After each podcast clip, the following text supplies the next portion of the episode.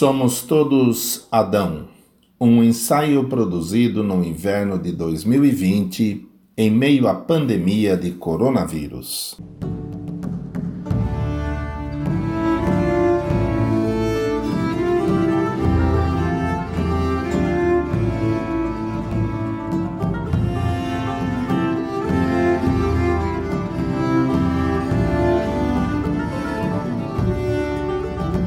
Palavras existem para significar a essência daquilo que elas representam ou daquilo que elas nomeiam. Pelo menos era assim que os filósofos gregos da antiguidade entendiam. Eu olho para uma pedra e falo ou escrevo a palavra pedra e pronto. A palavra que eu falo ou escrevo é uma denominação perfeita daquilo que está na minha frente, uma pedra. No entanto, na prática nem sempre conseguimos estabelecer essa relação direta entre palavras e coisas. Eu posso falar, por exemplo, a palavra ave, mas todo mundo sabe que ave não existe. Sabemos que ave tem penas, asas e bico, mas que não existe. O que existe de verdade é pato, galinha, papagaio, beija-flor. Com estes, podemos estabelecer uma relação mais direta entre o nome e a coisa, mas não com ave, uma palavra que serve mais para representar um grupo. Bem, para aprofundar um pouco mais esse assunto que resvala na filosofia da linguagem, mesmo a pedra, o pato e a galinha, eles não têm em si uma essência a ser simbolizada através de uma palavra ou um termo. Nenhuma coisa, seja lá o que for, tem uma essência a ser simbolizada através de um nome ou termo. Nós, seres humanos, é que damos ou atribuímos uma essência para as coisas e a partir daí as nomeamos. E fazemos isso através de um processo de abstração mental do nosso intelecto, do nosso pensamento e ainda que nos aprofundemos na filosofia da linguagem para tentar entender essa questão de dar nomes ou termos para tudo, sejam coisas materiais e imateriais, enquanto o mundo for mundo e até o fim dos tempos, teremos diante de nós um Adão no paraíso, nomeando ou nominando tudo aquilo que Deus lhe põe à frente.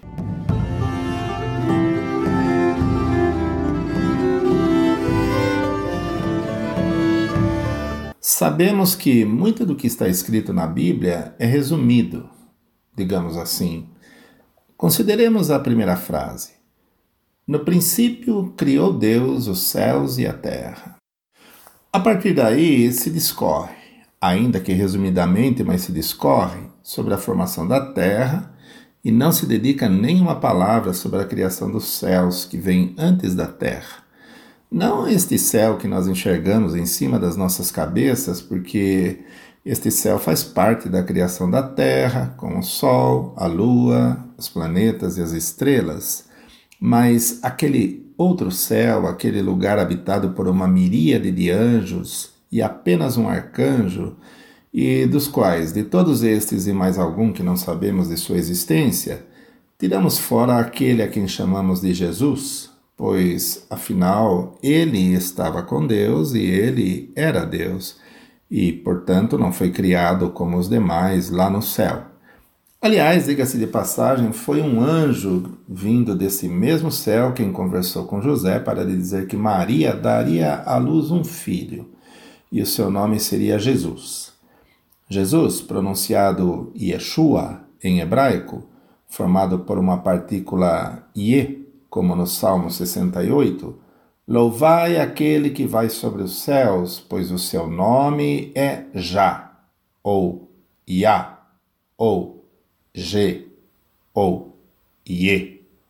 Essa partícula nos traz a palavra Senhor, ou Deus, e dependendo da língua ela sai de um jeito. Em português, G, Zus. Em espanhol, Re, Sus. Em inglês, Jesus. Em alemão, Jesus, este mais parecido com o original. E a segunda parte do nome, Shua, nos traz a palavra salvação. Jesus, ou Yeshua, seria então a junção de Senhor, ou Deus, mas salvação.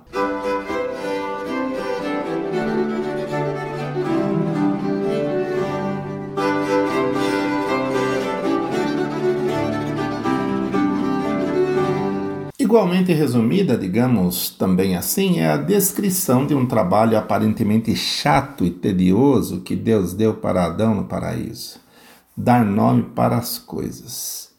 Assim está escrito no livro de Gênesis. Abre aspas. Havendo, pois, o Senhor Deus formado da terra todo o animal do campo e toda a ave dos céus, os trouxe a Adão, para este ver como lhes chamaria. E tudo o que Adão chamou a toda alma vivente, isso foi o seu nome. E Adão pôs os nomes de todo o gado e as aves dos céus e a todo animal do campo. Fecha aspas. Na Bíblia não existem ingenuidades e seria demasiadamente ingênuo imaginar Adão sentado numa pedra apontando para um bicho e dizendo: Você vai ser chamado cachorro. O próximo. Você vai ser chamado gato. O próximo. Você vai ser chamado bode, e você, por ser fêmea, vai ser chamada cabra. E também restringir esse trabalho de Adão somente a nomear a alma vivente? Pode ser, talvez, porque toda alma vivente foi formada da terra e já tem em sua composição tudo o que tem no planeta Terra e até mesmo fora dele, no espaço sideral como é o caso de moluscos que usam sais de cálcio e dióxido de carbono para construir suas conchas de carbonato de cálcio no fundo do mar. E exatamente os mesmos elementos, carbono, oxigênio e cálcio, também são lançados no espaço por explosões de supernovas e ventos estelares para formar planetas. Como após a criação de tudo viu Deus que era bom, ao trazer os animais para que Adão os nomeasse, penso eu que viu Deus que o cérebro que ele tinha colocado dentro daquela cabeça era bom. Sua inteligência, pensamento, intelecto, consciência, criatividade, capacidade de abstração mental e tudo mais do que o cérebro é capaz, e que envolve o restante também, como fala, audição, sentimentos, dores, etc. O fato é que houve um momento em que Adão acabou sendo expulso do paraíso, deixando para trás apenas uma coisa: a eternidade. De resto, levou consigo tudo o que Deus lhe deu naquele lugar em que não se conta o tempo. Ele próprio, chamado alma vivente, como os demais, porém com uma capacidade e determinação dadas por Deus para dominar sobre o restante. Dominar, dominar, dominar e nominar, nominar, nominar. Pouco antes de deixar o paraíso, porém, Adão ainda teve tempo de nominar alguém. Você será chamada Eva. Bem, neste inverno de 2020, em que elaboro este ensaio, me ocorre que em algum laboratório de virologia pelo mundo, algum cientista chamado Dr. Adam tenha dado um nome, olhando através de um microscópio. Você vai ser chamado coronavírus, porque é um vírus com forma de coroa. Para o mundo você será chamado Covid-19, ou seja, CO de corona, V de vírus e D de doença, ou disease. E 19 porque você apareceu em 2019. Pronto. Prosaicamente, o nome foi dado ao diminuto e nefasto agente infeccioso desprovido de metabolismo independente que se replica somente no interior de células vivas hospedeiras, pelo menos até este inverno de 2020, ainda está faltando dominar sobre ele.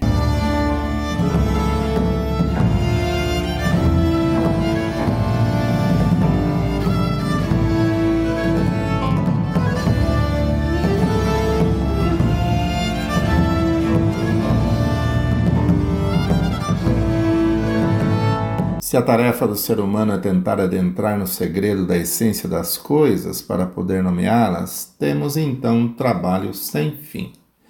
Se assim é no campo puramente material, o que se dirá em um campo imaterial? O que é tristeza e o que é depressão, por exemplo? Qual é o limite que separa estes dois nomes? Qual é o limite que separa a alegria da euforia?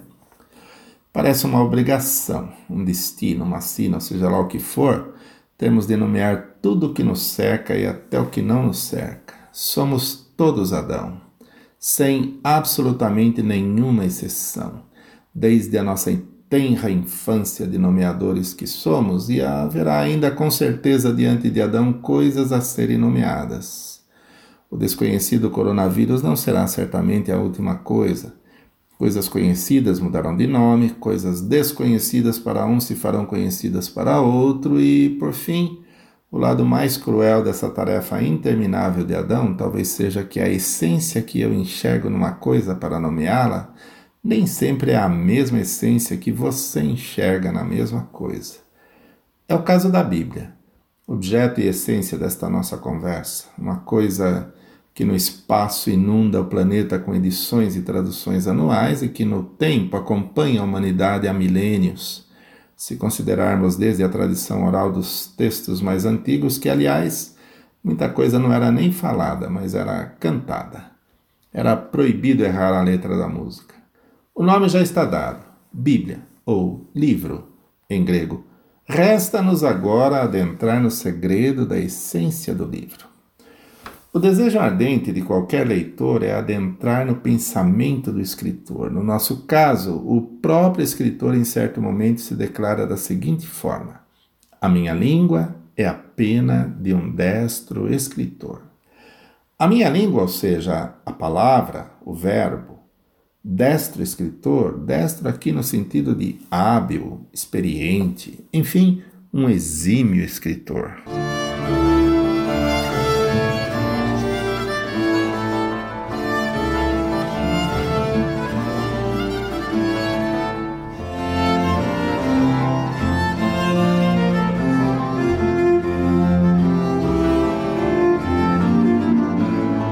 A essência da Bíblia é o ungido.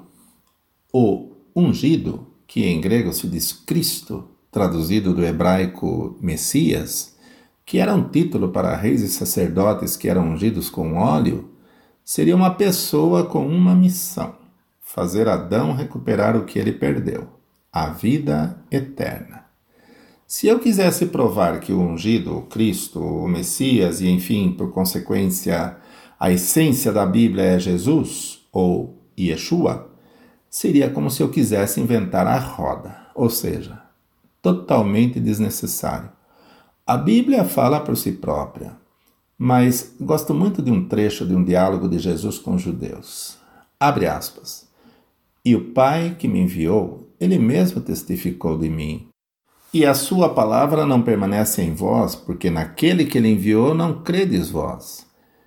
Examinais as Escrituras, porque vós cuidais ter nelas a vida eterna, e são elas que de mim testificam. Fecha aspas. Em resumo, é como se ele dissesse: as Escrituras existem para falar de mim. Poderíamos até parar por aqui, mas já que somos todos Adão, vamos procurar ainda a essência dentro da essência, algo que nos faça ainda mais próximo dela e, quem sabe, tão próximo quanto entranhável.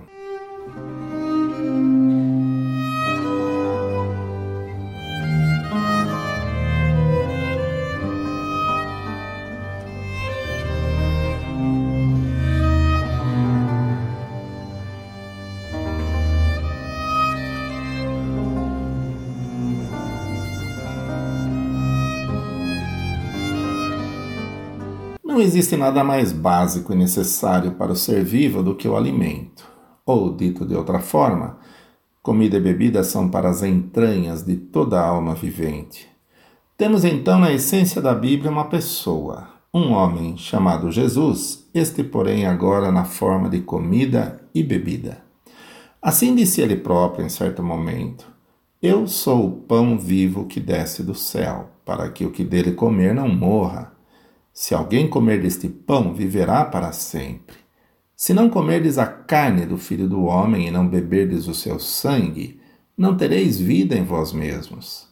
Quem come a minha carne e bebe o meu sangue tem a vida eterna, e eu o ressuscitarei no último dia, porque a minha carne verdadeiramente é comida e o meu sangue verdadeiramente é bebida.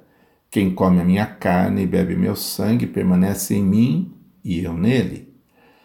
As pessoas que se horrorizaram com esse discurso aparentemente insano e a partir daí deixaram de seguir Jesus, não entenderam que, na verdade, a presença do pão e do vinho nas Escrituras é recorrente, símbolo e sinal da promessa e da presença do Messias dentro delas.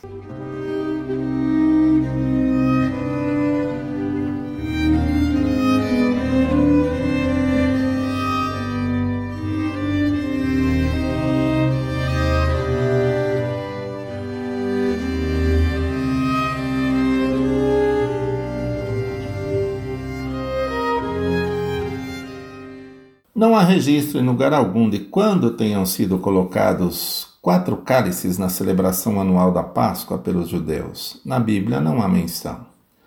O que há é uma referência ao capítulo 6 do livro de Êxodo, do versículo 6 ao 8.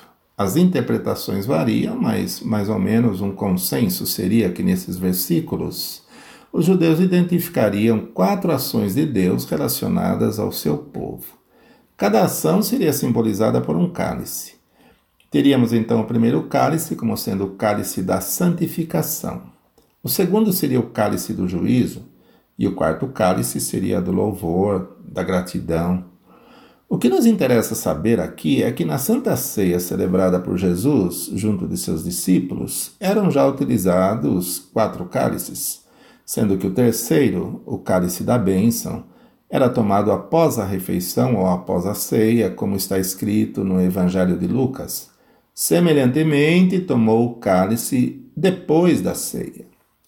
Nesse terceiro cálice é que reside a essência da missão de Jesus Cristo. Nele está o seu sangue feito bebida, que é derramado por vós, como ele disse. E o pão presente na Santa Ceia, o seu corpo feito comida. Esse é o cálice da bênção que o apóstolo Paulo menciona na carta aos Coríntios, dizendo: Porventura, o cálice de bênção que abençoamos não é a comunhão do sangue de Cristo? O pão que partimos não é, porventura, a comunhão do corpo de Cristo? E por fim, esse cálice carrega ainda consigo o peso de uma profecia dada ao profeta Jeremias sobre um concerto novo, ao que Jesus menciona dizendo: Este cálice é o Novo Testamento no meu sangue. É interessante notar aqui que a profecia de Jeremias praticamente colide frontalmente contra o capítulo 6 de Êxodo e que Jesus menciona em apenas uma frase: Este cálice é o Novo Testamento no meu sangue, deixando para trás a carne e o sangue de um animal e colocando em seu lugar a sua própria carne e o seu próprio sangue, deixando para trás a celebração anual da Páscoa e colocando em seu lugar a celebração anual da Santa Ceia por fim, Paulo, o apóstolo, acaba jogando uma pá de cal em cima do assunto na carta aos Coríntios, porque Cristo, nossa Páscoa, foi sacrificado por nós.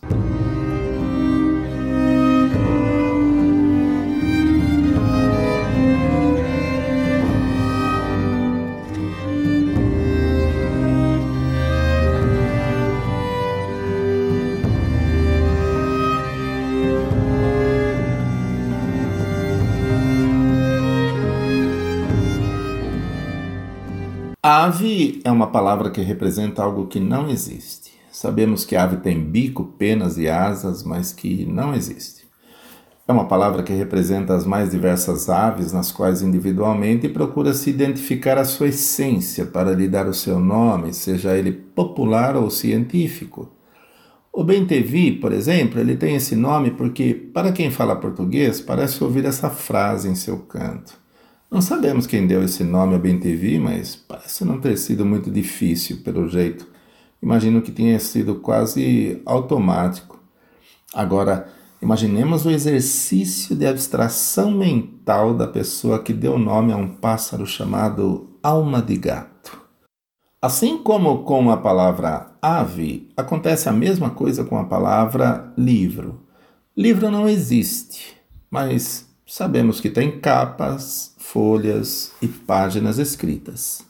É uma palavra que representa os mais diversos livros nos quais individualmente procura se identificar a sua essência para dar o seu nome.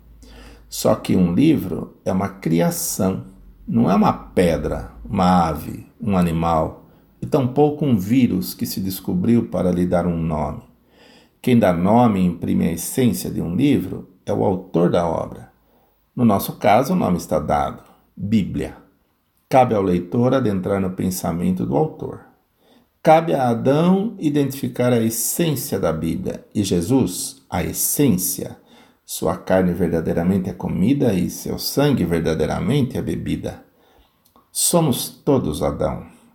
Se Adão comer do pão e beber do vinho, ele ganha de volta aquilo que ele perdeu ao ser expulso do paraíso.